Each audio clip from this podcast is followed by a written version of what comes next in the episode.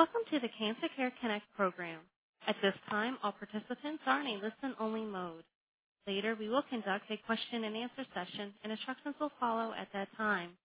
If anyone should require assistance during the program, please press star then zero on your touch-tone telephone.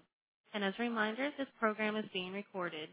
At this time, I would now like to introduce your host for today's program, Dr. Carolyn Messner, Director of Education and Training at Cancer Care. Please go ahead. Thank you very much, Mary. And I, too, would like to welcome everyone to today's Cancer Care Connect program. And this is the fifth annual Cancer Survivorship Series, Living With, Through, and Beyond Cancer. And this is part three of our series. And, um, and this series is Finding Hope and Meaning After Treatment. And this is the third part of our series um, for this year.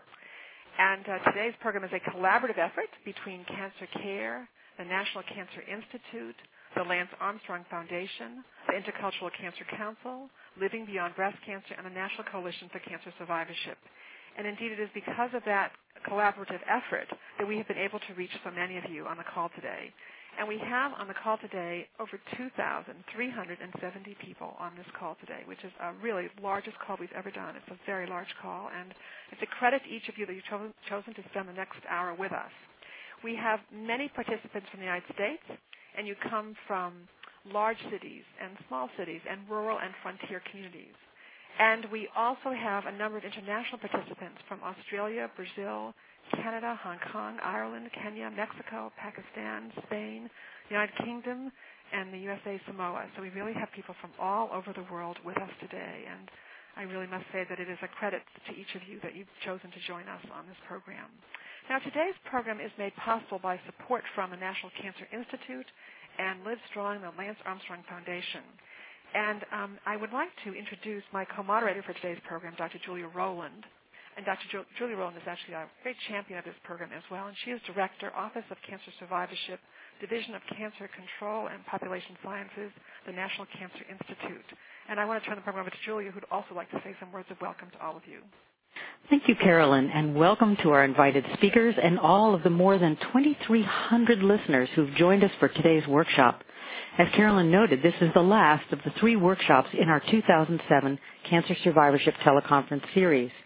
It's been my privilege to co-host this fifth year of our special teleconference series, focusing on the issues faced by survivors and their loved ones after treatment ends. The National Cancer Institute is pleased to have served as an organizational partner for this program and, along with the Lance Armstrong Foundation, to serve as a co-funder of the Survivorship Teleconference Series.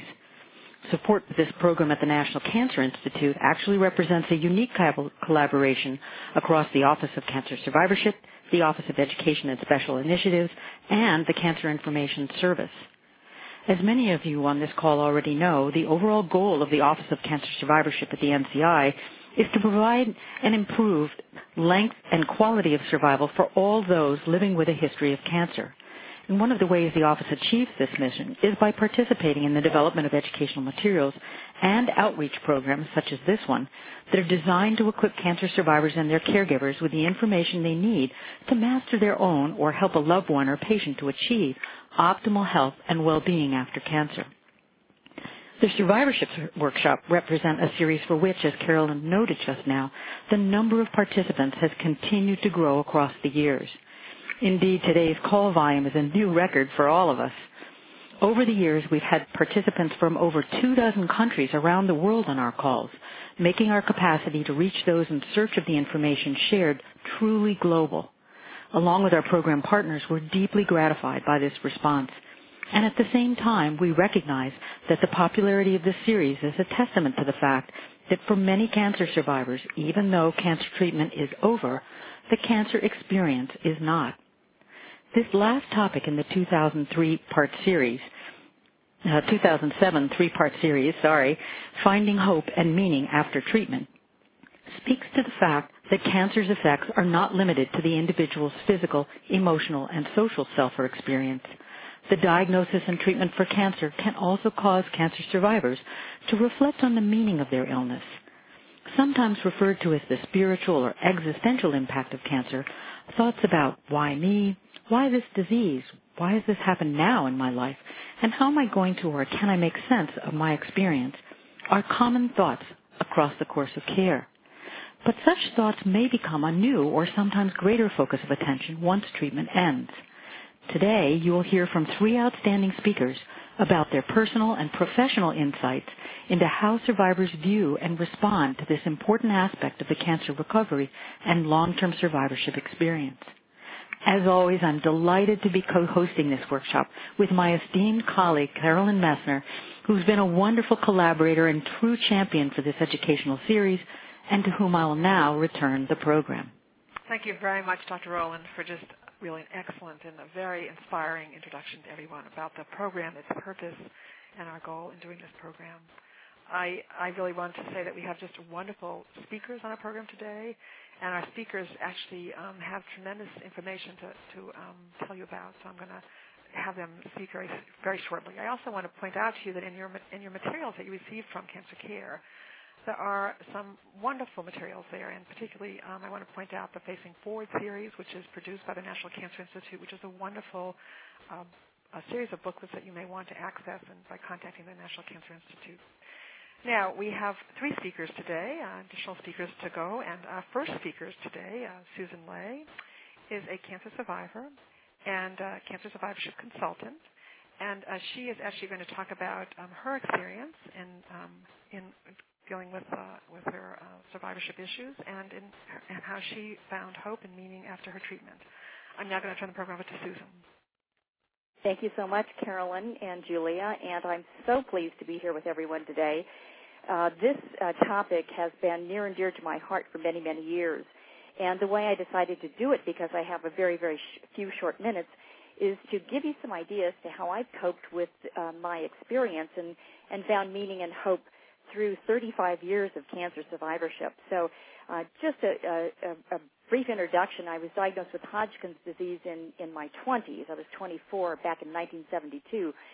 So, um, a lot of my experience really follows uh, the the decades after my initial um, experience.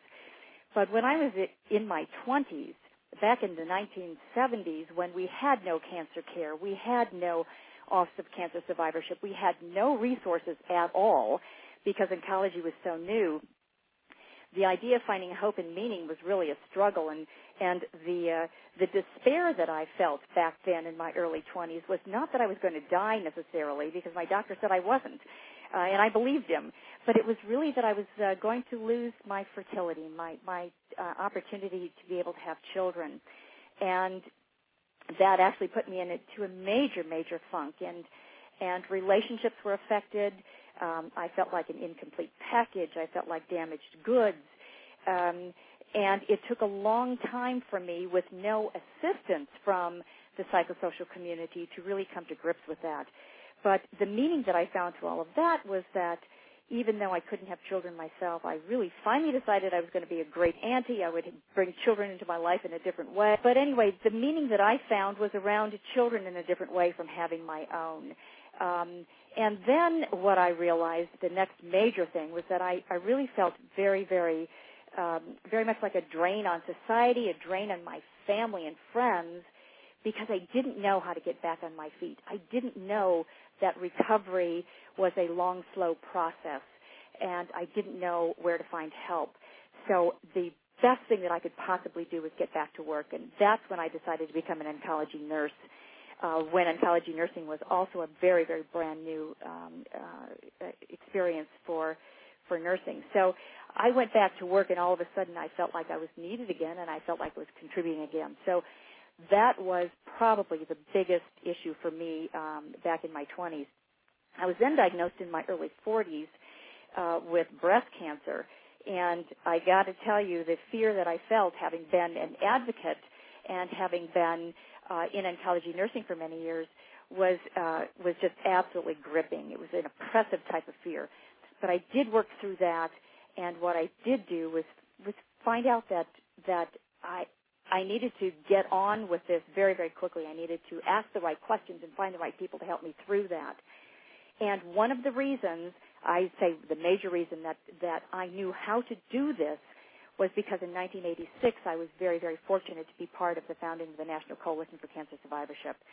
And that was so impactful for me. And I believe that being involved in a national organization with other people who understood what my continuing fears were, my con- continuing concerns were, that was the tipping point for me to uh, really establish myself within the advocacy community and to make a difference. And my my goal was to make a difference. And I think many survivors feel that uh, once we've recovered physically from our illness, we want to make a difference in some way and, and give back. So I, I just really feel that that we need to um, get involved at some level, whether it's a one-on-one involvement um, with somebody newly diagnosed, whether we work with uh, with community groups, get involved with our wellness communities, our Gilda's clubs, uh, Cancer Care, the American Cancer Society, whatever kind of a group we have available. We can then get involved nationally, as I do with with uh, Julia and the Office of Cancer Survivorship and sit on committees at NCI and have our consumer voice heard that way. Um, and we can get involved legislatively. So there are many, many different ways that we can get involved in order to give back and make uh, try to make sense of this uh, of this this really uh, traumatizing experience in our life. Um, I guess I, I, should I should end now, and what I would like to end with is uh, when it comes to hopefulness, one of the ways that I learned about hope and cancer was from my social worker colleagues, and there is a wonderful book that NCCS put up called "You Have the Right to Be Hopeful," and what this does is it redefines hope, and it tells us that the that hope in cancer and cancer treatment is not just cure of the disease, but we've got to look beyond that. Since many of us are going to be living with other cancers, or we're going to be living with recurrences of our disease, or many will be living with cancers or chronic illness for years. So we really have to look at hope in a very, very different way than the old way of looking at hope, which was that you were going to be cured of your disease. I want to thank you very much, uh, Susan, for really uh, really setting the context of today's program and for your words of inspiration and, and the fact that you have been now a survivor for many, many years. So it's very um, helpful to everyone to hear that. So thank you very much. Our next speaker is uh, Keith Bellizzi, and uh, Keith is a survivor himself. Um, he is a program director, Office of Cancer Survivorship, Division of Cancer Control and Population Sciences, the National Cancer Institute and we are delighted to have him with us today. And Keith is going to address an overview of meaning and hope in the context of cancer survivorship. Why do people search for meaning and hope? And what the research tells us about meaning making and hope in relation to health outcomes. I'm going to turn the program over to, to Dr. Bellizzi. Thank you, Carolyn, and I want to thank you uh, for the opportunity to talk with you today about about finding meaning and hope during the cancer experience. So when I was first asked to participate in this workshop, I, I thought about the different perspectives that I could take to address this topic. Uh, I can speak about this subject as a, a 12-year, two-time cancer survivor. I could also address this issue from a caregiver's perspective as, as I supported my mother through her recent experience with breast cancer. Or I could wear my professional hat as a researcher and talk about these issue, issues from what we know from the science, along with the potential benefits of finding meaning and hope during the cancer experience. And to some extent, my, my remarks today will be based on the confluence of these three perspectives as they've all really contributed to my understanding of, of this topic.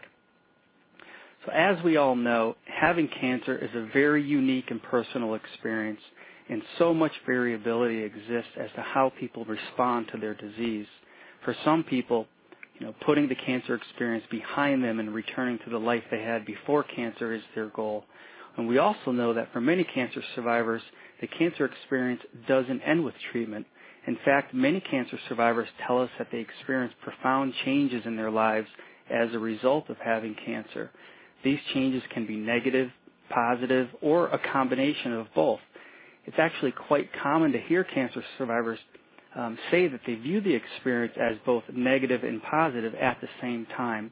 And I think what's important to realize here is that there's really no right way to respond to a diagnosis of cancer.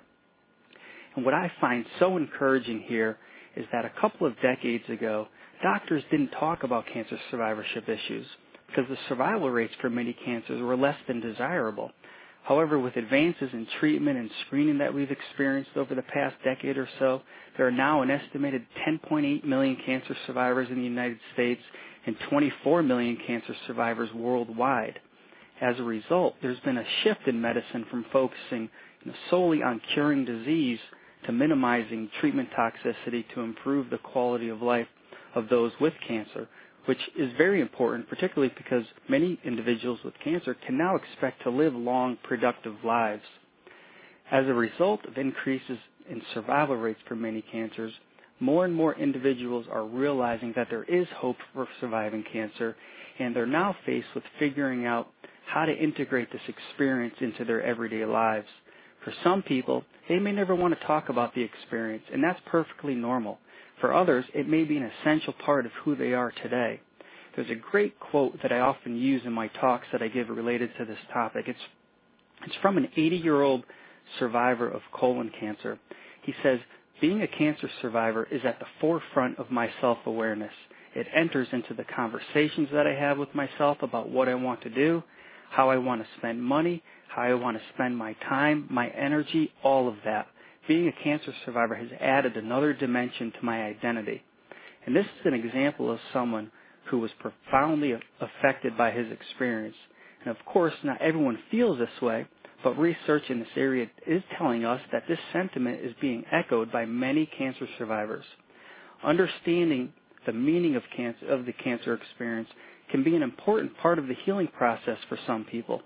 Finding meaning in the cancer experience is a coping technique that can help people deal with the uncertainty and fear that surrounds the disease.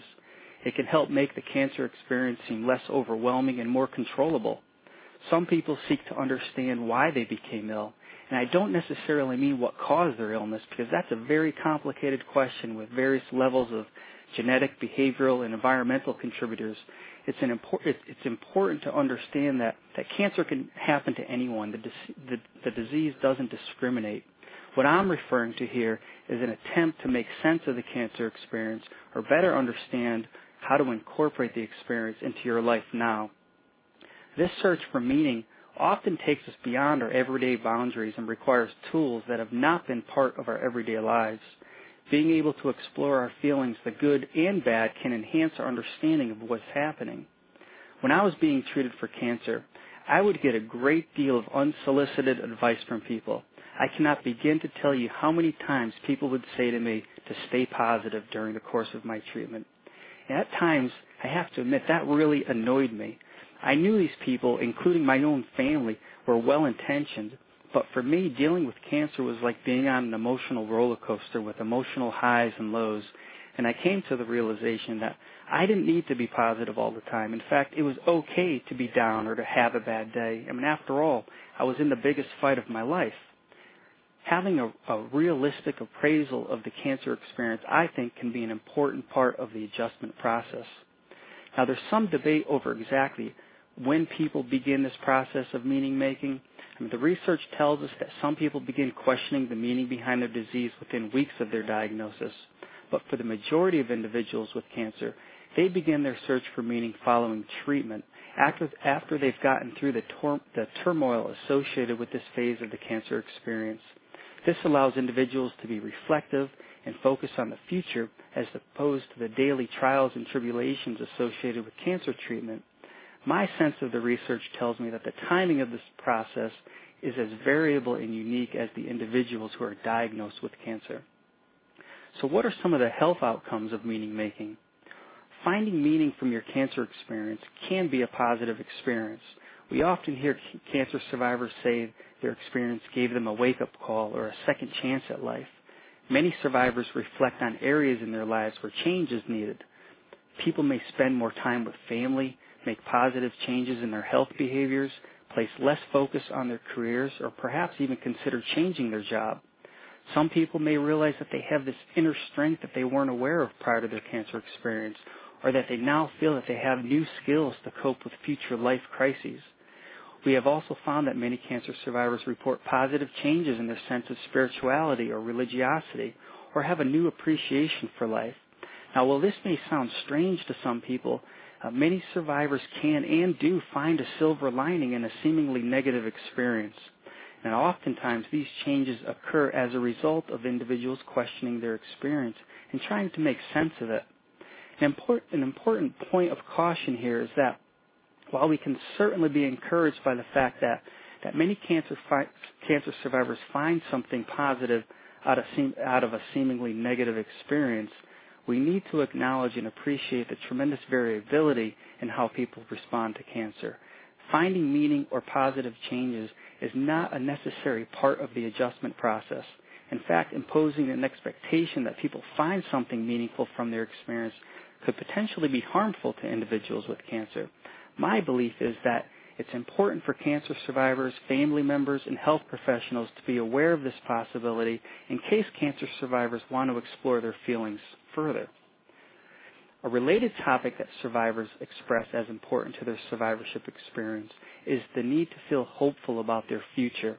Now, my comments about hope will be quite brief just because of our time constraints, but hope in the purest sense is an expectation that an event will turn out for the best. For some, hope is a feeling that guides you down uh, a dark and frightening path. For others, hope is one more chance at curing the disease or simply living life without fear. Hope is defined by the individual and, and, varies with respect to expectations. Hope can come from your faith or from examples of individuals overcoming great odds. Uh, there are plenty of uplifting stories and books in the mass media about the human spirit. Talking with others who have had a similar experience can also provide comfort and hope. Hope has been shown to be important among cancer survivors in coping with their disease, having a sense of control over their illness, and psychological adjustment to the illness. Hope, hope emphasizes the patient's active engagement in life. Being hopeful is more than an attitude. It's an attempt to use your energy to focus on wellness and what you can do now to stay as healthy as possible. And I think my time is just about up. So with that said, I will turn the program back over to Carolyn. I want to thank you very much, uh, Keith, for an excellent, extraordinary presentation. I want to thank you um, also for giving us so much to think about um, and, and, from the wealth of your experience. So thank you so much. Um, our, our, next speaker is Suzanne uh, Lechner, and uh, Suzanne is um, going to, is the director of uh, psychosocial support and research, Braman Family Breast Cancer Institute, UM Sylvester Comprehensive Cancer Center. She's assistant professor of psychiatry, Miller School of Medicine, University of Miami. And um, uh, Suzanne is actually um, going to talk about um, how to balance staying realistic and being hopeful, optimistic at the same time. Um, a few thoughts on the tyranny of positive thinking, and she's going to make some concluding recommendations. And I now want to turn the program over to Suzanne. Okay. Well, I'd like to first thank Cancer Care for inviting me to participate in this teleconference today. Um, I'm going to work under the impression that you've all dialed in because you're interested in learning some strategies for finding hope and meaning after cancer. Today, I'll present some ideas for you to think about relating to searching for meaning and maintaining hope. Please keep in mind that no one on this conference call is suggesting that everyone should try to find meaning after cancer. We are not prescribing it for all people affected by cancer. But I'm going to share some tips and some ideas and some strategies today that have worked for other men and women in my clinical psychology practice who are dealing with cancer survivorship issues in the manner of presenting a buffet of ideas from which you can choose. For those of you who want to take a deeper look at some of the issues related to your experience with cancer, I can suggest three exercises today. One way to search for meaning in, a, in any experience, really, is to take an inventory of how your life may have changed since your diagnosis. Have you noticed positive changes? Negative changes? So during a time when you can sit alone and think for a prolonged period of time, consider some of these questions. Think about the area of relationships. Relationships with your spouse or a romantic partner, your family, your friends, your community. Have your relationships changed? Did you find that people were more or less helpful than you thought they would be? Who was supportive? What relationships do you want to continue to nurture? Are there any toxic people in your life? Maybe you'd want to limit your future contact with them. Another set of questions deals with how do you feel about yourself now? Are you stronger and more capable of handling challenges? Or do you feel that you felt more vulnerable than ever? Or maybe even some combination of those two. How do you feel about your priorities in life? Have they changed at all? What about your empathy and concern for others?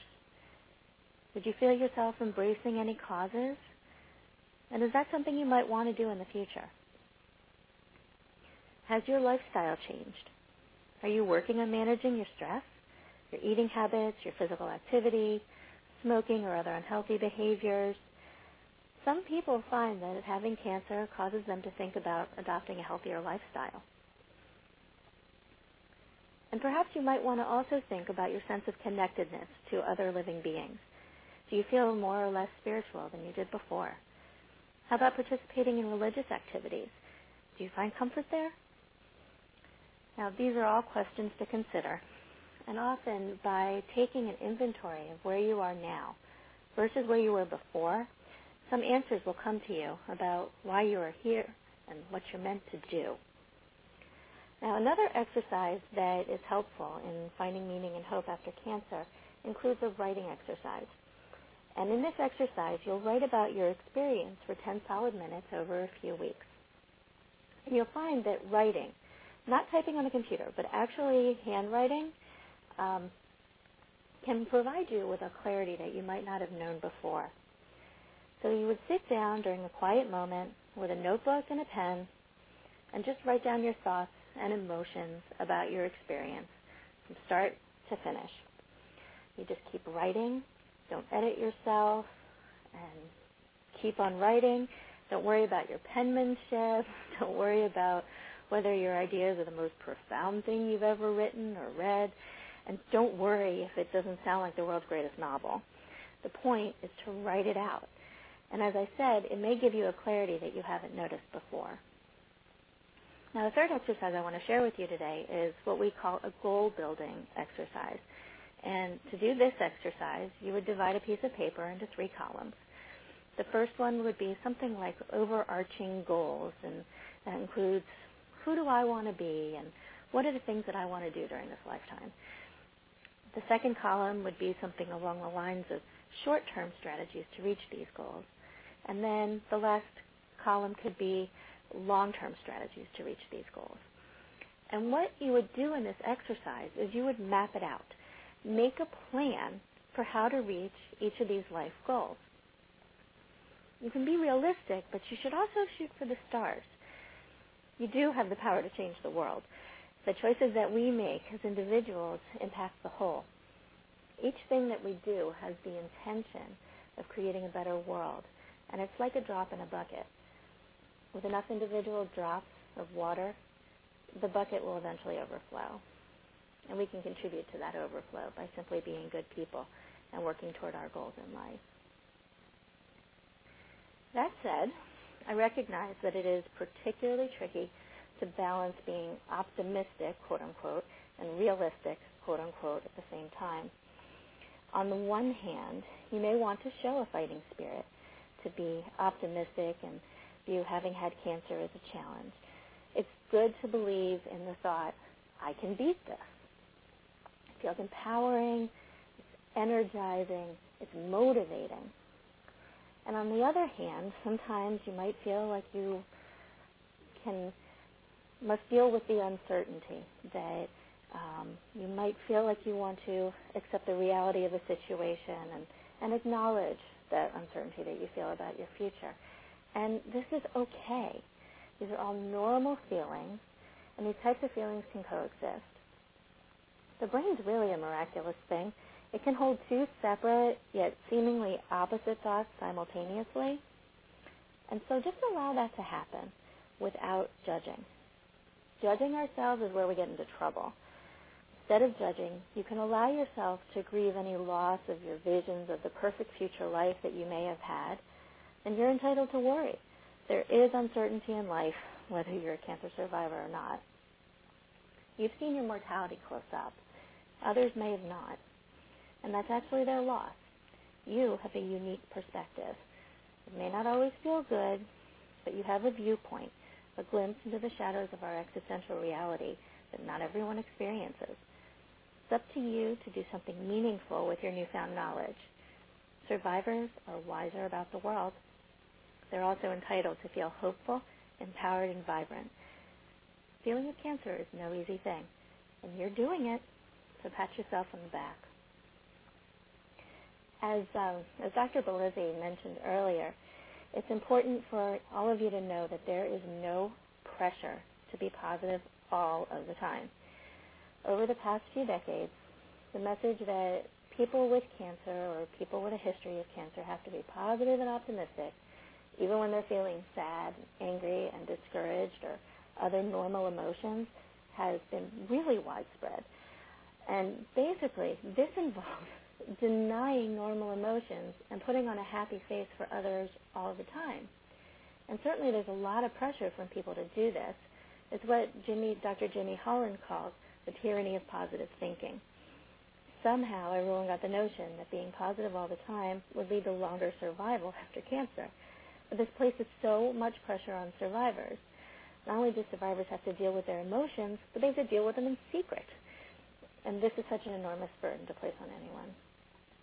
And in fact, what little research we have on the topic tells us the opposite, that people who are accurate and balanced about expressing their feelings, who allow themselves to express their emotions and don't get stuck in any one particular mood state for too long, are the people who have better outcomes.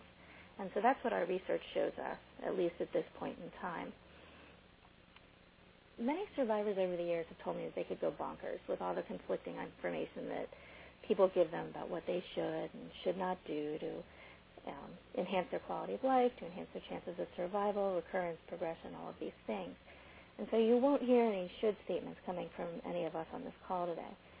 But I want you to know that it's okay and even good to feel whatever you're feeling. Some days you'll feel hopeful, some days you might feel discouraged, and that's okay just so long as you don't get stuck there. And if you're 100% honest with yourself, you'll know when you're stuck. And then it's time to find a professional to help you get unstuck. So in closing, I'd like to wish each and every one of you the very best as you embark on this very exciting journey of self-discovery and encourage you to allow the process to happen naturally without any judgment. And I think you'll experience some very interesting results. I'd like to turn it back over to Carolyn Messner now. I want to thank you very much, uh, uh Suzanne, Dr. Lechner, for just um, a very calming and a very uh, wonderful presentation and for giving us these wonderful exercises and questions to think about um, in, in the journey of survivorship and um, very helpful um, ideas and, and thoughts um, and very interesting for people to kind of think about these questions. So I want to thank you. And uh, I want to thank you for being on the call today. And I also want to say that Dr. Lechner actually has an additional title of scientist, and um, that, that um, I just wanted to include that as well. I want to thank all of our participants on the call today for really um, asking such really great questions. You really enhanced our call today. And I also want to thank all of our speakers today, um, really an extraordinary group of speakers on the call today. And um, I want to thank all of you who've been listening and who've participated um, on our call today.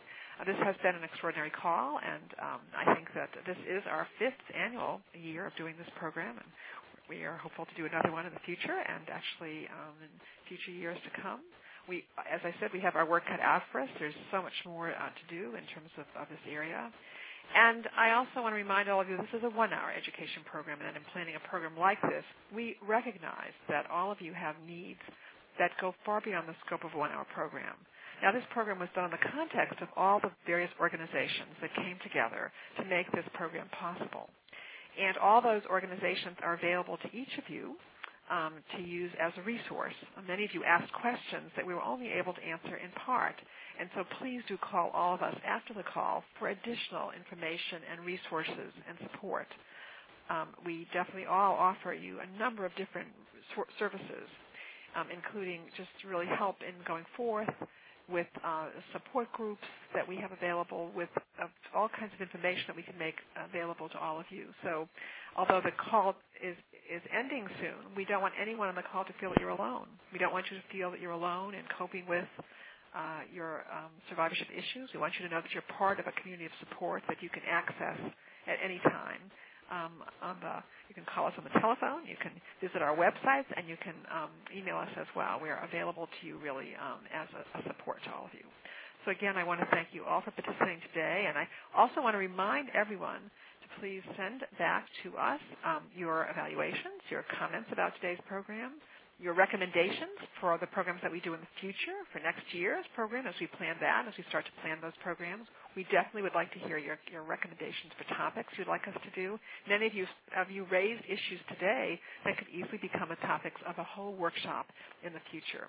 Uh, so all of us who planned this meeting today, we really are wanting to do more of these programs for all of you. So I want to thank you all for participating today, and I want to thank you all and wish you all a very fine day. Ladies and gentlemen, this does conclude, today's program. You may all disconnect and have a wonderful day.